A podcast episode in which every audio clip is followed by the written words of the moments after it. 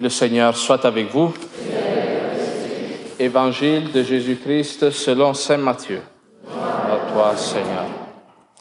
En ce temps-là, Jésus disait à ses disciples, Ce que vous faites pour devenir des justes, évitez de l'accomplir devant les hommes pour vous faire remarquer.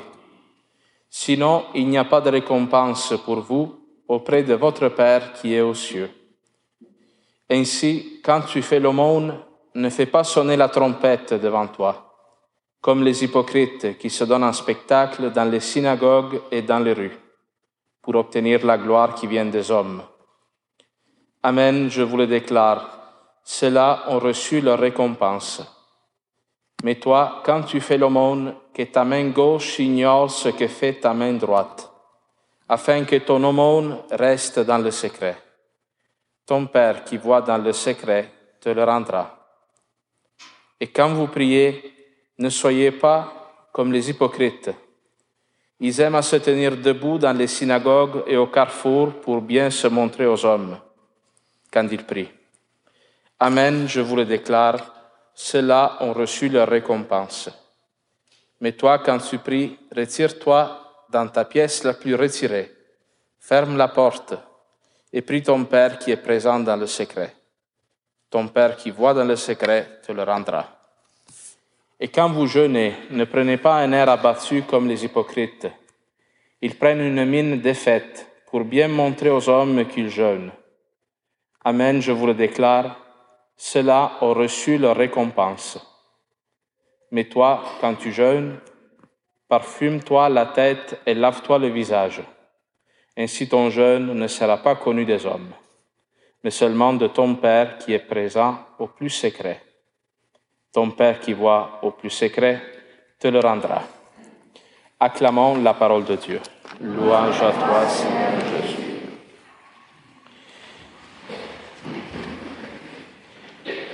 Aujourd'hui, on a la grâce d'avoir trois lectures parce que c'est une messe solennelle, non, avec le mercredi des cendres.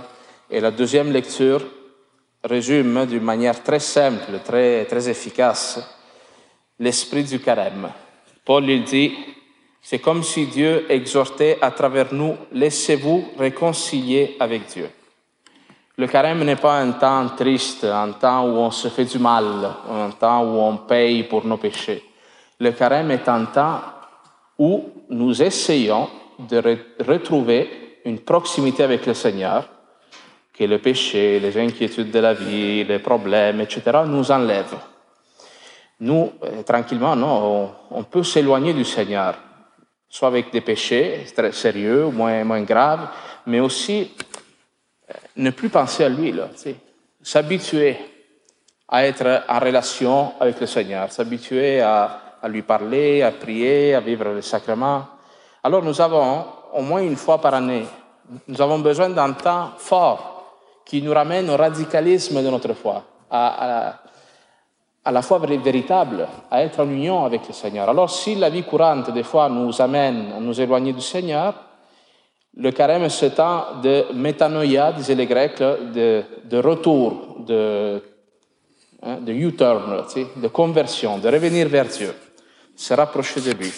Et pour ce faire, l'Église nous donne ces trois armes qui sont le jeûne, la prière et l'aumône.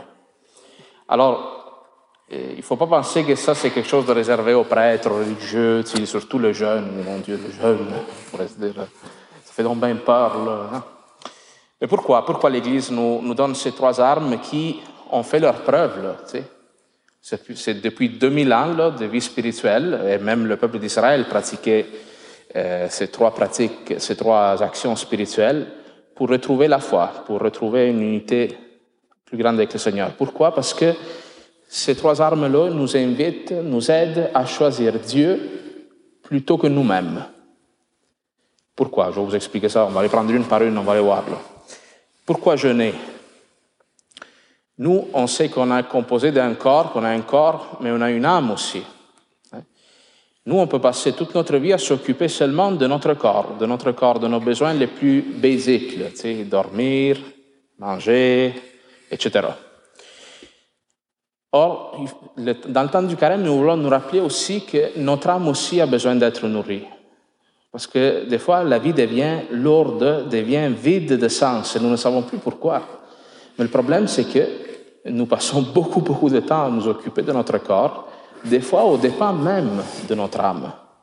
Alors le fait de se priver un petit peu, de mortifier un peu notre corps, hein, nous prédispose à la prière. Ça, c'est une expérience à faire. Des fois, nous, on s'assoit pour prier, 15 minutes en silence, puis là, tu as, raison, ta pensée, ça s'en va partout. Tu commences à, penser toutes sortes de choses. Ben, moi, je vous invite à essayer de sauter un repas. Hein? Tu sautes ton dîner, ou tu manges une toute petite chose, et après, tu essaies de prier. Tu vas voir là que ton esprit est focusé vers le Seigneur parce que tu fais un acte dans ta chair qui te dit à toi-même et à Dieu que tu as un désir vrai de le rencontrer. Ta prière ne se limite pas à une routine quand tu acceptes même de souffrir un petit peu pour le Seigneur. Hein. Ou une autre pratique, ça peut être de se lever pendant la nuit à prier. Si vous êtes confronté à des expériences difficiles, des problèmes graves, c'est une très bonne pratique de se lever pendant la nuit. Tu mets ton cadran à 2 heures du matin. Puis tu te lèves et tu fais quoi? Ce que le Seigneur t'inspire. Tu prends un temps avec la parole de Dieu, tu fais le chapelet, tu prends un psaume pour faire des actes qui nous aident à nous-mêmes à nous tourner vers Dieu. Hein, moi, je me rappelle toujours de Saint François. Saint François, il parlait du corps, son corps, comme d'un vieux âne, un âne, tu sais, qui ne veut pas avancer, qui freine la vie spirituelle. Lui, il dit, l'esprit, lui, est prêt à rencontrer Dieu, à prier, à le suivre. Mais des fois, il y a mon corps là, qui est tourné vers les plaisirs de la chair, qui est fatigué, qui. Alors il dit, des, fois, cet, cet âne-là, il dit, il faut le battre pour qu'il accepte d'avancer. Alors ça, ça ne veut pas dire que vous devez vous fouetter, là, on ne le fait plus, là, faites-le pas s'il vous plaît. Mais vous comprenez que des petites pratiques de, des disciplines comme ça nous aident à nous tourner vers Dieu. Alors ça, c'est le jeûne. L'aumône, ça aussi, oh mon Dieu, qu'est-ce qu'on va faire? On doit donner l'argent aux pauvres. Pourquoi l'aumône nous aide à nous tourner vers Dieu? Parce que nous disons dans la foi que Dieu est un Père qui nous aime, qui prend soin de nous, qui nous montre sa providence.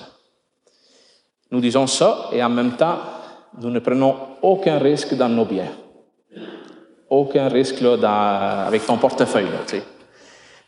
Mon père, directeur spirituel, me disait, dans, ta poche, des fois, il y a comme un petit... Euh, euh, un tu sais. Quand tu te mets la main dans la poche, tout de suite, faut que tu la sors, là, parce que ça fait mal. Alors, des fois, c'est bon, de, par un acte concret, de dire, mon Dieu, c'est pas l'argent. Ma vie, ma sécurité ne me vient pas de ce que je possède, mais il me vient du fait que Dieu m'aime et qu'il ne me laissera pas tomber. Et ça, c'est des expériences qui te permettent de voir Dieu agissant, parce que Dieu va pourvoir à ton besoin, et pas seulement au tien, mais tu peux devenir pour le monde un signe de l'amour de Dieu. Parce qu'on parle souvent de providence, mais la providence, c'est pas une poche d'argent qui apparaît dans ton salon, pouf, là, comme ça.